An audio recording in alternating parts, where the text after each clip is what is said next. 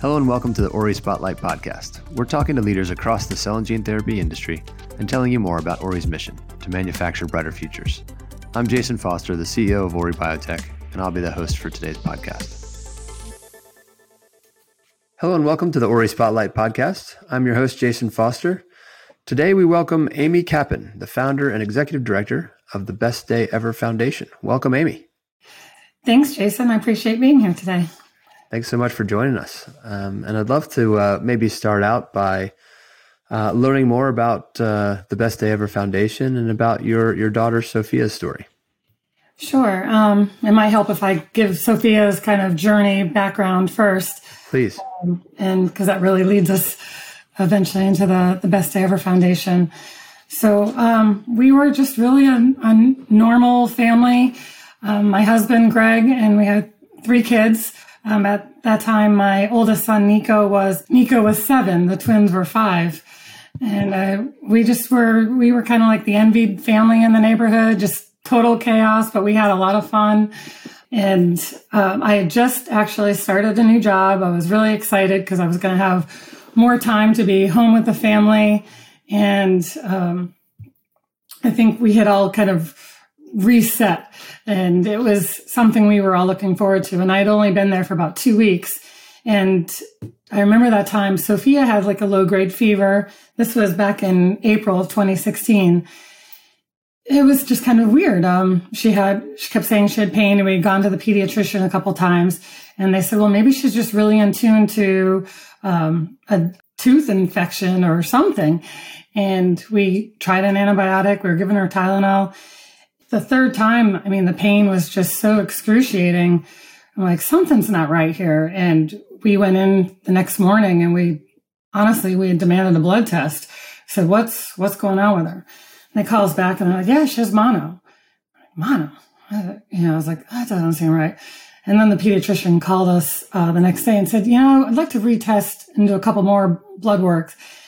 And I remember getting that phone call. I was in my office and I just about collapsed to my knees when the doctor called me and said, your daughter has acute lymphoblastic leukemia. You need to bring her into the hospital right away. And it was about 7:00 at night and we drove her in. And it was just, I remember just this whirlwind of what is leukemia? We didn't know anything about cancer. And we were told right away that hers was standard risk, that cure rates were greater than 90%. And they said, hey, if your child's going to get cancer, this is the best one to have. But I still hate that phrase to this day. But we were like, okay, there's all the statistics are positive. So we can do this.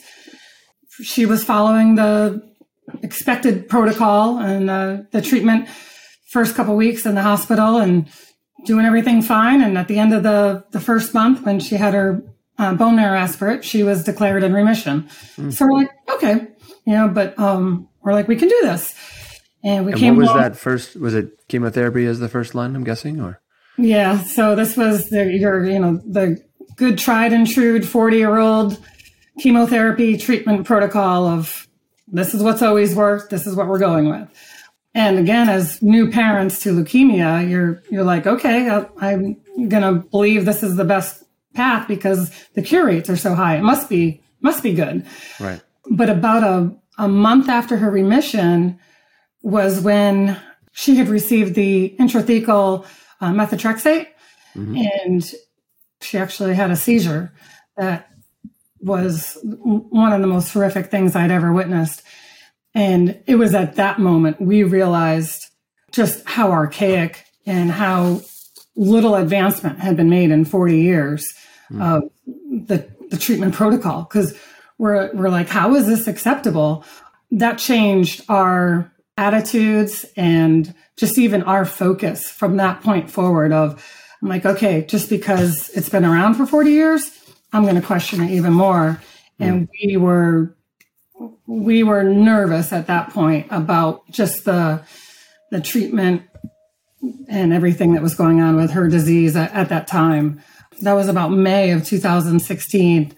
And then in July, we thought she was having another side effect from yet another medication that escapes my mind right now, because she had leg pain. Mm. We were in the clinic and Sophia kept saying, she's like, Mom, this feels like the cancer pain is back. And the doctor's like, no, that's impossible. She's, you know, no child has ever relapsed at this stage of the treatment. Mm. The doctors came back a couple hours later and, I mean, their heads were down and they said, we are so sorry to tell you this. She's actually relapsed. Sophia was right. Mm. She knew her body better than the doctors had ever anticipated. So for 5 years old, she was a force. And at that point, again, whirlwind of, okay, what do we do now? And they said, well, we're going to hit her with harder chemotherapy. We're going to hope to get her in remission again. And then we're going straight to bone marrow transplant. Mm. And I'm like, this sounds awful. And we started having to have reproductive discussions of, yes, we want to freeze her ovaries at 5 years old. And again, a new path that we were going down. Mm. But before we started the harsh chemo, so Cincinnati Children's Hospital, they were aware of the clinical trial going on in Philadelphia at CHOP. Mm-hmm. And they said, hey, just in case, we'd like to harvest Sophia's T cells. Kind of think of it as an emergency backup plan. And hopefully we don't even need it. You know, or they had said, well, her cancer's, for the most part, responded to things. So we just think this is a good backup plan. Mm-hmm. So we said, okay, so we delayed the chemo for a couple days. And this was on August 1st, August 2nd of 2016, harvested her T cells. And then honestly put it in the back of our minds. We didn't think about it. Mm-hmm. But a month later, we learned her cancer was refractory. So at that point, it was pedal to the metal. And how do we get to Philadelphia? How do we get and use her T cells? Mm-hmm. But it wasn't until we got Sophia approved in September to be in the trial, but then we went out there. We weren't slotted until the end of October. Mm-hmm. But during that time, her body started to swell. She actually, by October, she wasn't able to walk anymore. Five, almost 6 years old at that point. Her waist was double the size of mine. Mm. And she had swollen so much. So my previously spunky, full of zest little girl was laying in a bed, not moving, miserable. And I she was on a continuous narcotic pump by that point. Mm-hmm. And when we were transferred to Philadelphia, I had never been so scared. And when we got to Philadelphia, we actually ended up going immediately into the ICU for respiratory because she was so swollen. So they did a full body scan. Her cancer at that point had actually mutated into lumpy tumors throughout her body. Wow. And I didn't know leukemia could do that. I just thought it stayed in the blood. And at that point, we actually went off protocol and they said, well, we'll try to address the lumpy tumors, get it a little bit more under control. And then we'll reevaluate if she's eligible for the CAR T-cell. What was supposed to be about a 5 to 6 week stay in Philadelphia turned into 3.5 months. Wow. We were like, well, this is our biggest hope. So we saw a transformation of, again, a very swollen, very disease-burdened little girl. I think the bone marrow aspirate right before her CAR T cells was greater than 90%. They actually don't even put a value if it's over 90. So we knew going into it that she was going to have a very severe cytokine release or the storm. And we were prepared. But we were like, let's get these T cells. Again, every hope lied within those cells. And just from a timeline perspective, I know Tom Whitehead had introduced us. Emily had already been treated at this point, right? So she was the first one in the trial. So they knew a little bit about the drug that Carl had identified to help sort of mitigate cytokine release a little bit. That was kind of already known at CHOP, yes? Yes. And I'm actually glad you bring that up. So the trial, Sophia was patient number 120, and they had actually modified the trial slightly. I might mispronounce it. Tosi is what the nickname, the abbreviation was Tosi. Yeah. But that was the drug because of the same exact thing with Emily Whitehead. The storm was so severe. They they knew, they told us, they're like, we will probably have to use Tosi. Mm-hmm. And they certainly did, because much like Emily, Sophia endured a very severe storm. The way I understood it was when the T cells are injected or infused into the body, and it's like a war going inside of attacking all that high disease burden, your body swells again. And we were again transferred into the ICU. That was probably about 10 days in post-infusion. Mm-hmm. And they were on the fence of, do we intubate her? But the Tosi plus steroids was actually able to get her breathing on her own. And that was the second time she actually avoided being intubated. Once all that passed, the transformation was incredible. I mean, her spunk was coming back. She was feisty again, firing nurses and telling people what to do. She was trying to walk again. She was doing therapy. She was playing. And we were like, this is what's supposed to happen. Mm. And I mean, I remember hugging Dr. Grupp and being like, oh my gosh, this is a miracle. This is modern medicine miracle right here. Mm. And I'm getting to witness it. I mean, the entire staff, the medical team on her case, they were just floored. I'm sure. Yeah. And we were like, we're doing this. But then there was like one little spot by her eye. So they're like, well, let's just do a biopsy, because by now it should have, the T cells have been in her long enough. Let's, mm-hmm. Take a look. How long was that after the infusion? How many days or weeks? Close to 3 weeks. Okay. 3 weeks after. Mm-hmm. So when they did the biopsy, it was actually pretty cool. We still have a picture of it somewhere. It was a microscopic view of the cells, and you could see the T cells surrounding the cancer cells. But so we were like, okay, T cells are still fighting. Let's keep going. But then a week later, they were like, the swelling still hadn't, her eye still hadn't opened. So they had to do, they did another biopsy. At that time, it was reversed. The cancer cells were actually outpacing the T cells. Mm. So it was real time, working together. And it was, again, pretty wild. But that was actually the first time the doctors came to us and they said, we're kind of out of options at this point. We can give her more T cells, which we don't think will actually work.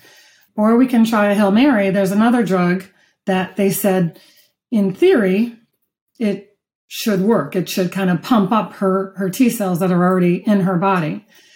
And they just kept calling us a Hail Mary. I was like, okay, sounds like we don't have any other choice, so let's try it. So that was the Pembro, or lo and behold, because we had asked them, we said, has this worked with any other patient? They said, we've never tried it. Never tried it. I said, oh boy. And that was December 9th. Two weeks later, her eyes were open. She was incredible. She was just loving life. We flew out our entire family to Philadelphia. We stayed there for Christmas. Mm-hmm. And it was probably the most incredible Christmas to this day I've ever had. Mm. A couple days later, they sent us back to Cincinnati. They're like, you can continue her treatment back at home. And I mean, we were just hugging the doctors and we're like, this is amazing. So we came home. And then at the end of January, we had to go back for her 3-month bone marrow aspirate. And her clinical appearance was she was in remission. She was looking fantastic. Hmm. They called us the next day and they said, well, the cancer is actually coming back. She is now CD19 negative, and the cancer was hiding from her T cells. So again, I'm not a science or medical background, but just the fact that the cancer was so vicious. Mm. So that was the second time we were told we were out of options. Mm. So we planned her Make-A-Wish trip at that time because she was doing so well. The doctor said, go do something, take advantage of this time. Mm-hmm. So Sophia had always planned her Make-A-Wish trip was going to be to swim in mermaids. We went down to Sarasota, Florida, and they pulled together this amazing trip in under 8 hours. And Sophia was there with some of her favorite people and cousins. And it was a spectacular trip. And then the day we came back from our Make-A-Wish trip, we got a phone call from Philadelphia, and they said, hey, remember when we were harvesting Sophia's T cells and we had a second batch because we had a little hiccup that they had to deal with? Well, turned out they had kept that second batch. They said, we can put her on a CD22 trial. And I was like, woohoo, we're at it again. And mind you, this whole time, Sophia, we never once told her that she was out of options. Mm. So she just did what she kept doing. This was only Greg and I, and looking back, I really don't know how we did it, but we didn't cry. We didn't show any sad emotions in front of her. And maybe, ultimately that must have helped, but she, we told her, hey, your cancer's being stubborn, kind of like all my children. So we are going to do another trial. And she was like, okay, let's go get it. Let's get these cancer cells. And, so we were back to Children's, and they said, all right, we're at it again. We have to keep her cancer at bay. Hmm. This time it was a little harder. And we were giving her some pretty harsh chemo. And gosh, so this was the beginning of February. We were able to stay home for a couple more weeks. And then she was having a lot of stomach issues, and she started throwing up things that didn't look good. Hmm. And I said, I'm not comfortable anymore. And at that point, they checked us in or admitted us into the hospital. Mm-hmm. And it got hard. It got really, really hard. And I remember talking to the doctor saying, I don't think she can endure another storm. Mm. I was like, no way. And it was right around this time of year. So beginning of March, it was really hard. Mm. And she was in so much pain. And again, things were coming out of her body that I just knew were not good. Mm. And then we got the call, and they said, there's actually a bacteria infection in her batch of T cells. And they said the batch was destroyed. Mm. And as much as I hated hearing that there was no other options left, there was a part of me that was relieved because I was so scared of what I think the storm probably would have killed her the second time. Mm. So they said, we're like, how long? And they said about 2 weeks. So telling her that was the worst thing ever. And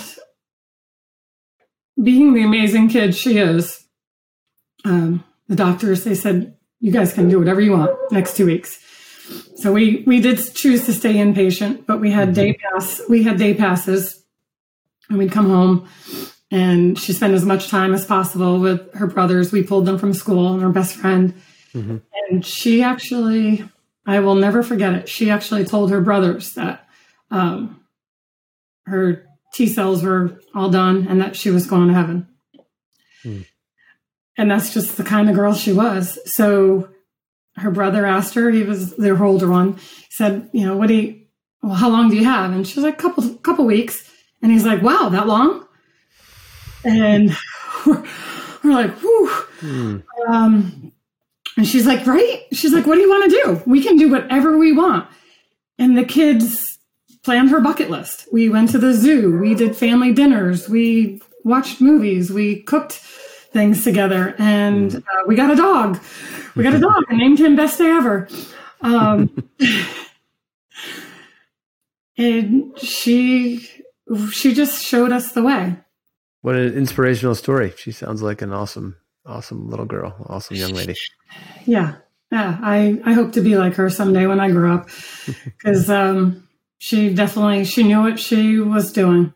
So, and the obviously the CAR T therapy didn't have the outcome many of us would have wanted, but right. did give you, sounds like, some wonderful memories, certainly over the last weeks and months. It certainly did. Many times we spoke with our oncology team, both here in Cincinnati and Philadelphia. And we said, if that therapy didn't exist, Sophia would have passed away in October. Just an absolutely quick, miserable, horrific death. Mm. And CAR T-cell gave us 4 extra months with her. And we valued and lived life to the fullest that we could in that time. Yeah. And so when you think of it in that way, that treatment was just, it really was that modern medical miracle. It was amazing. And I can't imagine, as a parent myself, going through that, how difficult that must have been. And then what resources were available to you as a family going through leukemia treatment, and what could you envision now? I mean, it's now been, 6 years almost. How has the landscape changed for families? And love to segue into what you're doing with the Best Day Ever Foundation as well. I feel like we're getting better about talking about what cancer really is. I feel like as a society and whole, we just talk more about things. You think back 40 years ago, everything was taboo of, don't talk about the bad parts. And now, one of the resources that I wish we had more of was more families that just could have shared their experiences. Even before we ended up going into the high risk bucket, just being honest of what chemotherapy really does to children, even adults too. I hear a lot of adults that don't talk about the ugly side of cancer treatment. Mm. Nobody wants to get too personal, but being candid and being available and sharing resources, because otherwise parents are going to go to Dr. Google, and we all know what kind of trouble that can cause. Sometimes you can find things, but otherwise it can be a dangerous tool. Right. I think there was at one point the oncologists were like, please don't look this up on your own. That's right. That caused more harm than good, probably. Yeah. And so obviously during this course of this time, you met the Whiteheads, and we all know the wonderful work they're doing at the Emily Whitehead Foundation to support families and help educate them, as you're saying, and really connect families that are going through it together. I think, as you said, it's sort of, you just want to know the truth. Like, give me the straight truth so I can prepare, deal with, sort of plan for. But there aren't that many really good quality resources that really give you that level of information out there. At least there weren't when you were going through it, certainly. No, we do have a private CAR T-cell family Facebook page, and the chats in that group are real, and it's very supportive. It's sad how much it's grown, but because the CAR T-cell is FDA approved now, there's a lot more families and a lot more hospitals administering it. So I feel like there's a lot more talking about it, and the families are amazing as they help each other. And I love watching the Whiteheads just continue to introduce people and connect people. They're fabulous about that. And I don't think they sleep. I really don't. Yeah, I do get texts from Tom at odd hours of the night. So he's, in a bucket somewhere fixing power lines, texting me over coffee. But I agree. They're doing fantastic work. So, obviously now 5 or 6 years later, post FDA approval, we're in a somewhat better position in that, obviously there's more options. There's 6 approved CAR T therapies. to address a number of different types of cancer. And that's a good thing, of course. But we also know that access isn't great for patients. Now, it's still hard to find a center that can administer it. It's still very expensive. It can be hard. There are waiting lists. You know, what is the reality today for families out there and the families that you work with and the people that you interact with? I reflect often of how lucky we were the only hurdle we had was time, because it was still in the clinical trial stages. I don't know if it still holds true as much, but with the financial resources, I do know some of the families, they struggle with that. Depending on where you're from, you may not have all the resources readily available. One of the things that I always found was challenging too is, the oncologists they knew what they wanted to treat the individual patient based on whatever was going on with the symptoms, but the paperwork tends to slow down the process. That I think families are never prepared for. And, cause you're like, just do it now. Why wouldn't you do this? I really think that sounds like, at least again, from who I speak with, that it still slows it down. With it only being approved for relapse leukemias, I wish I hope at some point, I know they are fighting for it to become a frontline treatment plan, but to educate the families and to give them the options of, do you want to do the chemotherapy? Do you want to consider the CAR T-cell? Or I forget the new drug names of them. Because I think parents and patients being involved in their own cancer fight not only empowers the child, but who knows yourself and your body better. I mean, at age 5/6, Sophia was, again, directing the doctors on a lot of things that they didn't, I think it's called practicing medicine for a reason. You're trying to figure it out as you go. Mm-hmm. So why not engage the parents and make them part of your medical team right away? So that way everyone can make the right decisions for the kids. Right. I was speaking to, I think I might have mentioned this to you, to Obi Jones's family here in the UK, Lucy and Lewis Jones, and I was completely unaware. I mean, I haven't been through it, thankfully, but the reproductive implications of chemotherapy potentially on children and young children, and Lucy says it very plainly and best, I think, when she says, CAR T cell therapy in her experience was just so much kinder. And why wouldn't you want people to have the kindest one first if it's equally effective or more potentially? But we know that that's not the case for various reasons, for access reasons and cost reasons and other things. But right. Obviously you saw a lot of the challenges of the standard of care, the 40-year-old standard of care that patients and families have to go through.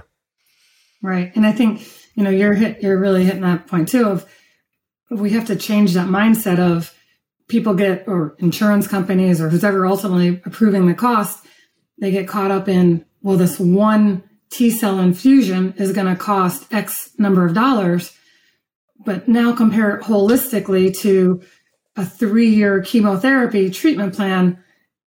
And let's add on all the other costs that ultimately come on the back end of if this child survives, they might be cancer free, but what other issues are going on with their organs that were just beat up in the process? Mm. And there's a cost that no one's not necessarily always capturing in the full picture. So it's like, don't just look at this one little myopic, section and focus on it.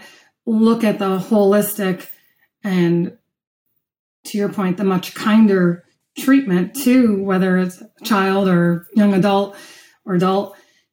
And let's truly take care of the patient, because that's ultimately what matters, is the kids. And the the success rates are pretty remarkable. Mm. You know, again, we realize Sophia ended up in the, you know, the rare percentages twice, but I think there's enough evidence that the immunotherapies and the kinder treatments are, it's just a much, much better way to go. I mean, why go in with the atomic bomb when you can direct target the cancer cells? So yeah, I've heard similar sort of analogies. And, you know, I think what motivated me to get involved in Ori at the beginning and is really this idea of we have cures for cancer and rare disease that patients can't get access to. And that's not okay. I mean, what's the point of having a cure for cancer if patients can't get it ultimately? And so I think your point is a great one to say, if you tally up all of those hospital visits and all the lab work and all the testing and all the administrations of chemos and all the back and forth, and how much does that actually cost? And the downstream of the side effects of that. You know, I think if someone had the big ledger and added up all the numbers, you know, if we're able to get potentially CAR T therapy, you know, more available and less expensive to make, it could very well be, we can make the case for first line therapy, I think, quite easily, actually. Absolutely. Maybe down the road, it'll overall be a significantly lower cost therapy. So. Exactly. Well, I'd love to hear more, obviously, in kind of memory of Sophia and the journey that your family's had. You've set up the Best Day Ever Foundation to support other families who are grieving the loss of a child. And I'd love to hear more about the foundation's work and what your goals are, why you set it up, and what kinds of great works you're doing today. And especially, I'd love to hear about toasting to mermaids. That sounds very exciting. And I my wife and I got married in Sarasota, so it has a special place in our heart. But I'd love to hear about what the mermaids are doing down there. Yeah, no. The mermaids, it just kind of evolved organically. So, you know, I remember actually one of the phone calls I had with one of Sophia's oncologists, maybe a few weeks after she had passed, and I just was trying to keep busy. I think I felt like that was probably safer for my mind. Mm-hmm. And I said, I want to, you know, what can I do in honor of my daughter? I want to make sure the world doesn't forget her. And he's like, breathe first. And he's like, team up with organizations. And, you know, he's like, lots of times it's hard to, it's hard to really start a whole new thing. And I said, yeah, okay.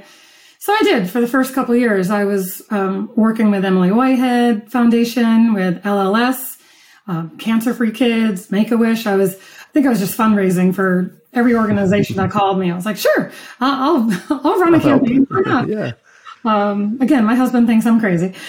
So, but after a couple of years, I was like, all right, I don't want to just keep fundraising. Even though I'm grateful and I still continue to do that. We started to really take a step back and focus. And I had stepped away from my career of 20 plus years of being in corporate accounting and finance. And I became a stay-at-home mom. And I said, and part of this decision was because of our boys and what they needed. And we really started to self-reflect and just say, there's so many great organizations doing cancer research. Mm. So I know I have no desire or to compete with them. I want to continue to support them. And then while we were in the hospital and even when we were home, there are incredible organizations out there that support families and they provide services or provide, you know, lovely gifts while your child's in the hospital. And I said, again, I don't want to compete with already a service that's being provided. Mm. So I sat back and I said, well, where's the void? What's missing? And we went through family grief counseling for about the first year after Sophia had passed away. But like traditional grief counseling, they kind of say, once you've gone through 1 year, it was almost like you graduate. And my husband and I would sit there and we're like, oh, we're not over it. I don't feel like I've graduated. You know? Yeah, I don't feel like I'm done. Mm-hmm. But it was very cyclical. The counseling sessions because now you kind of bring in the next class. And we looked at our boys too, and we're like, they were still struggling, especially Sophia's twin brother. Mm. He went through some really, really rough patches. I bet. To put it lightly. Mm. So we're like, we need to talk to people that understand what we've been through. And then the light bulb went off. It's like, well, let's do what Sophia would do. Let's create it. Mm. And then it kind of started the fun discussions of, well, Sophia would always in the hospital, she'd have these horrible days getting shots, throwing up, getting her NG tube reinserted through her nose, and being in pain. But somehow at the end of every day, she'd be sitting there watching a movie with either Greg or I, and she'd just turn to us and say, "This was the best day ever." And I was like, "Gosh, you're amazing." Amazing. Yeah, I was gonna say that. Yeah. And she found a way to focus on the joyful moments instead of the pain of that day. And I'm like, this is what all of the parents and our families need. Mm. So we said, let's figure out a way to just get other families like us together. And two of the first families we met, their children did not die from pediatric cancer. They died from one, a very freak accident, and another one was a drowning accident. Mm. And the six of us would get together, and we learned that just like our children's deaths being unique, our children were unique, but the common ground was we were all parents, we were all families suffering, and we could have conversations that no one else could understand. And it grew. So that's what we do. We connect families who lost a child. Most of the families are pediatric cancer, but we have a lot of families from accidents, suicide, drowning, other diseases. So it's sadly grown, but we currently serve about 59 families in the greater Cincinnati area. Mm. And I'm just honored that they trust our method and what we're trying to do for them. And is it something that you're able to get those people together physically? I know probably in the middle of COVID, it was a little bit more difficult than you wanted it to be, but how does it work? How does the support work, and how do you connect the families? Yeah, it was very difficult on COVID. I probably shouldn't have launched during COVID. But we started with just small, informal get-togethers. Lots of times we would just host a dinner at our house. Mm. And then it started saying, well, let's do something that could be unique and just a fun setting. So some of our, I think, things that have been well received is we do a camping retreat where for families to get together, and that's great because kids of all different ages they're kind of starting to bond. The siblings are, and we have some older siblings now, so they tend to go off to their own little tables and talk, and then the dads kind of go over to a fire pit and talk, and their conversations are different than the moms. Mm-hmm. We're starting to do some Dad's Day Out. We did a Dad's Adrenaline night where they got to smash stuff and throw axes. Mm. And then we did a Mom's Spa Day because lots of times moms tend to take care of everybody else except for themselves. So it was a way to get the moms to do that. The next time the moms get the axes and the dads get the spa. Is that how right? It works? Yeah, okay. Actually, the moms want to go to a shooting range. That was one of the feedback I got. But then we're trying to be a good resource for these families, because a lot of them have said, well, how do you start a nonprofit? And a lot of them want to write a book. So we're doing workshops around topics like that and getting a great response.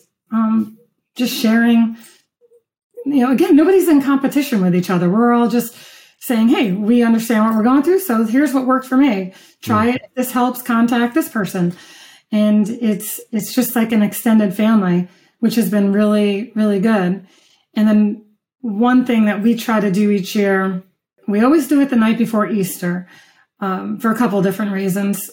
Sophia her cancer journey was exactly 1 year, which was really odd. But she was diagnosed on April 6th, 2016, died on April 5th, 2017. And both of those events happened during Holy Week. And it was always, so Easter has always been, at first it was a really hard holiday, but I reflected and actually did a little bit more of reading and paying attention to just the darkness and bringing the light back of Holy Week. We wanted to do a different type of remembrance ceremony. And we had gone to a few that were through hospitals or through churches. And I remember my husband always just kind of being almost more angry at those because he was like, I just feel like we're alone. It's just you and I with a candle and this just doesn't feel right. Mm. So we turned it into all the families coming together and celebrating the families. And instead of talking about the kids and just the sad memories, we're honoring what we want to remember them for. Mm. And then we usually try to have one or two spotlight families of what have they done in memory of their son or daughter, because I'm in awe of what some of these mom and dads have done. And they're just incredible stories of how our children continue to inspire us. And so we toast to mermaids there. And then we, as my sons like to say, we release paper lanterns so our kids can catch them from heaven.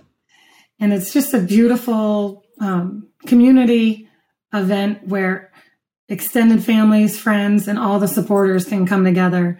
And it's just, we're trying to just, again, try to just bring the joy part of it, not just the sadness. Mm. So that's probably one of our, I think, most beautiful, where it's not just the bereaved families together. So it's really that's pretty. Great. I love the sort of multi-level nature of it, that, you know, sort of dads probably grieve and deal with these things in different ways, and moms probably think about them in different ways, and siblings think about them in different ways, and you have the ability to bring all those groups together so they can benefit from the support in their own way. And, you know, just lovely memorial to those that have passed, and celebrating their life and celebrating the impact they still have and the inspiration they still give us. And I wonder if you're able to extend that. I mean, it sounds like a very warm, personal kind of approach. And I think it sounds like we could use Best Day Ever approach everywhere in the world, in lots of different places. Are there other chapters, other people doing similar things in other places outside of your hometown area? Well, I'm sure there are, but not at least I think they're not affiliates formally, yeah. Anyway. Not yet. Maybe someday. Well, if you ever want to come to London, we can set something up here. It'd be great to have. I mean, you mentioned your fundraising in the past. I mean, despite maybe not loving doing it, you're rather prolific at it, having raised over $500,000 for various causes since 2016.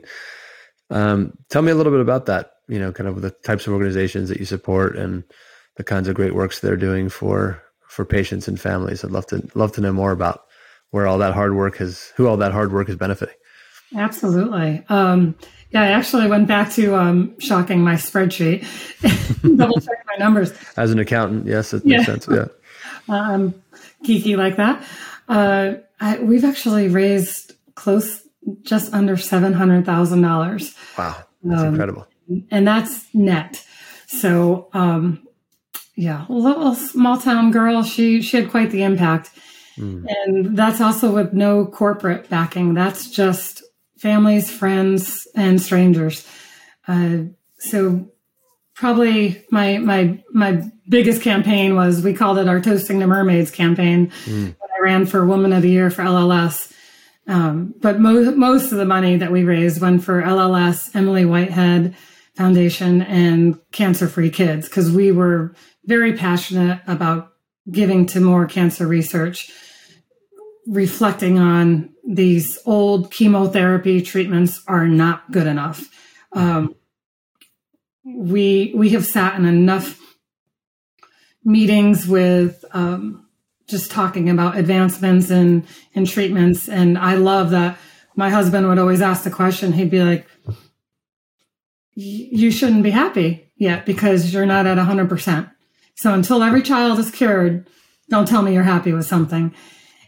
But he also did a great job of keeping in perspective of why we always found it important to give back and to keep giving, working towards more advancements. When we were going through the trial, we knew that they were families who had done fundraising just like us, probably now looking at the calendar, probably 10, 12 years ago. And their efforts helped fund the CAR T-cell therapy and the trials. If they hadn't done that, again, Sophia would have died in October. Mm. We would have never gotten that special time with her. We would have never had the opportunity to honor her Make-A-Wish trip and to learn all about toasting the mermaids. It would have never existed. And knowing that family's selfless act back then, we hope that, by us doing all the fundraising that we've done in the last 6 years or so, that the next family benefiting from this round of fundraising, that they'll get more time. Because at the end of the day, that is all anybody really wants, is just more time with their loved ones. I mean, it's truly paying it forward, right? They did it 10 or 12 years ago, and you're hopefully doing it now for patients that'll come in the future. So I think it's so inspirational. And, I think I told you this when I read the book, Praying for Emily, and just such an inspiring story, the Whitehead family and Emily, and how the great work they're doing. You guys I'm in awe of people like yourself that can take something that obviously was, negative for the family, but turn it into something so positive, for yourselves and for others, and just inspirational, to hear about what you're doing and with the Best Day Ever Foundation and the families you support, and, your support of the Emily Whitehead Foundation and others. Thanks. It's, many times, we always shared, like when we go to the Emily Whitehead Foundation, the Believe Ball, we're usually in the minority because it's so much fun to celebrate all the kids that are the success stories.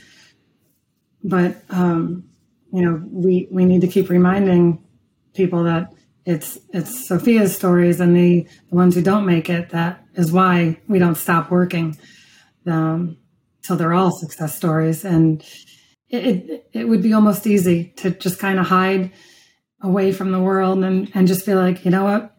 We lost our girl and we're not going to do this anymore. Mm. But knowing the lives that we've touched and the personal testimonies that we get for what we're doing, keeps me going. And knowing that I always hear Sophia's voice of never give up. You keep going and keep doing what she would do. So, yeah. No, it's a great message, never to give up. And I heard you say this kind of idea that, relying on a treatment that's 40 years old and it's just not good enough. I wonder what other messages you might like to send as an advocate for families who've lost, loved ones to cancer or a child to cancer. What is the medical community, policymakers, insurance companies, what are the kinds of messages that they need to hear? I think a lot of what you said should ring true.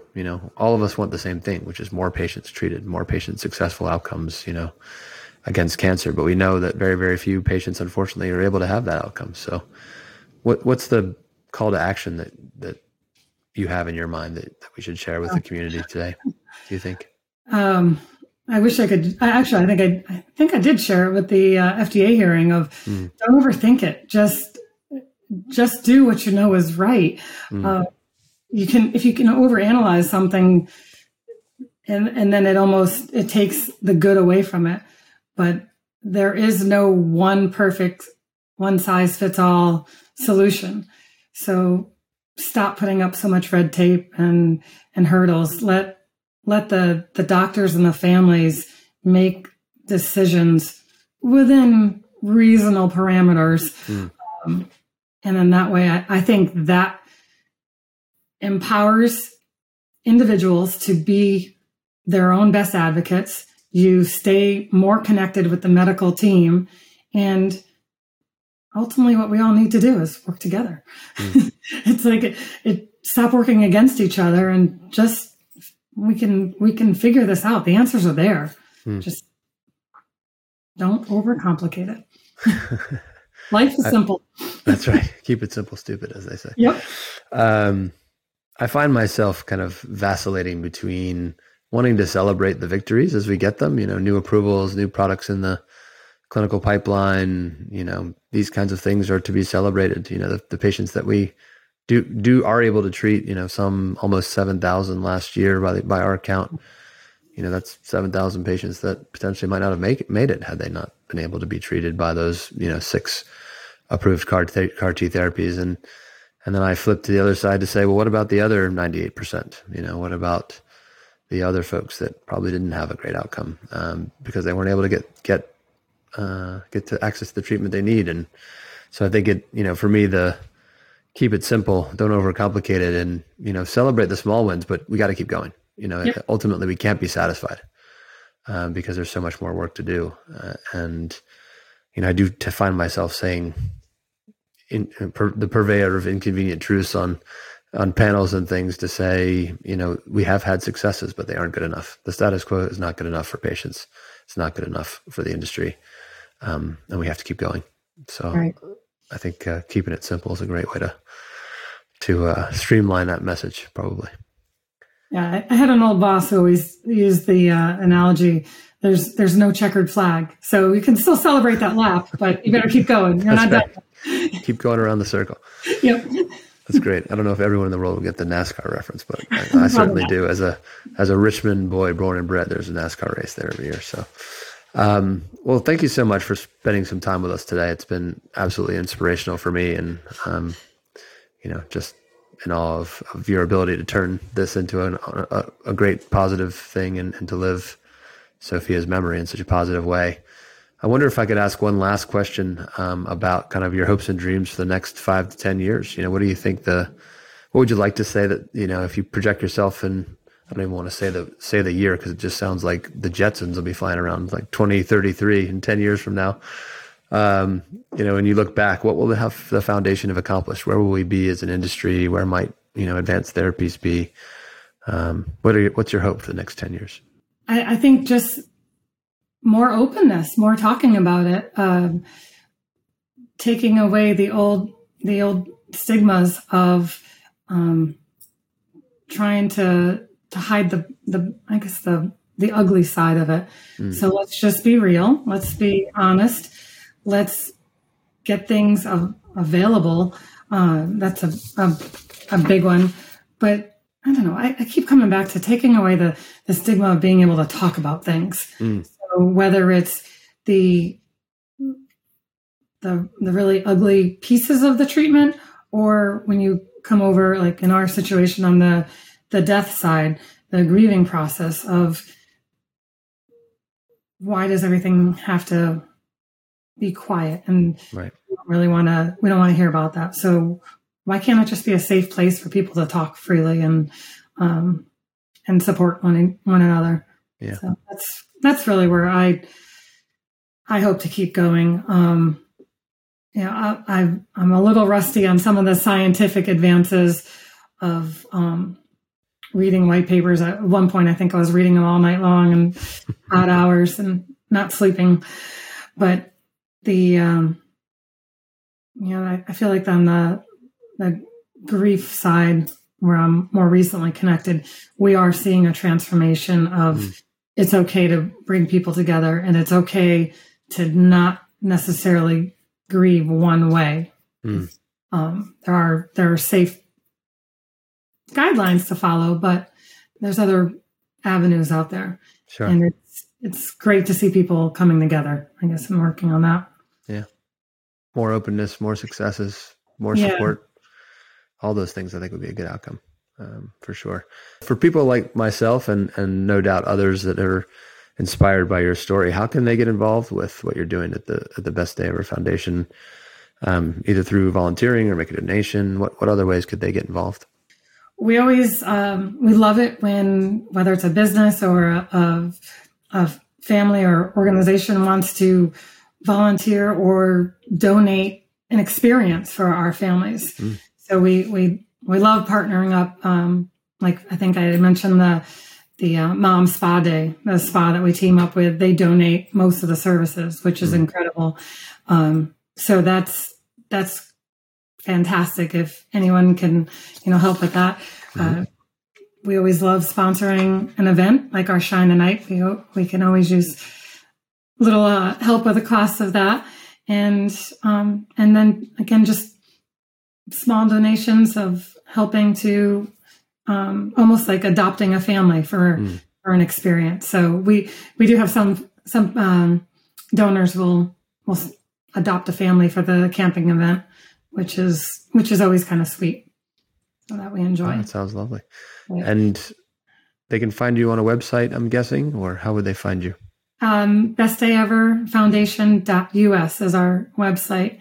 And I always like to share too, we're probably not who families initially reach out to, because right after the passing of a child, it's I think you're in such a, I hate to use the word fog, but you're in a space that you really almost don't know what's going on. And initially you are surrounded by a lot of loved ones, family, friends, support.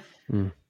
But reality is no supporters can stay by your side 24/7. Right. And eventually it gets quiet and it does get dark.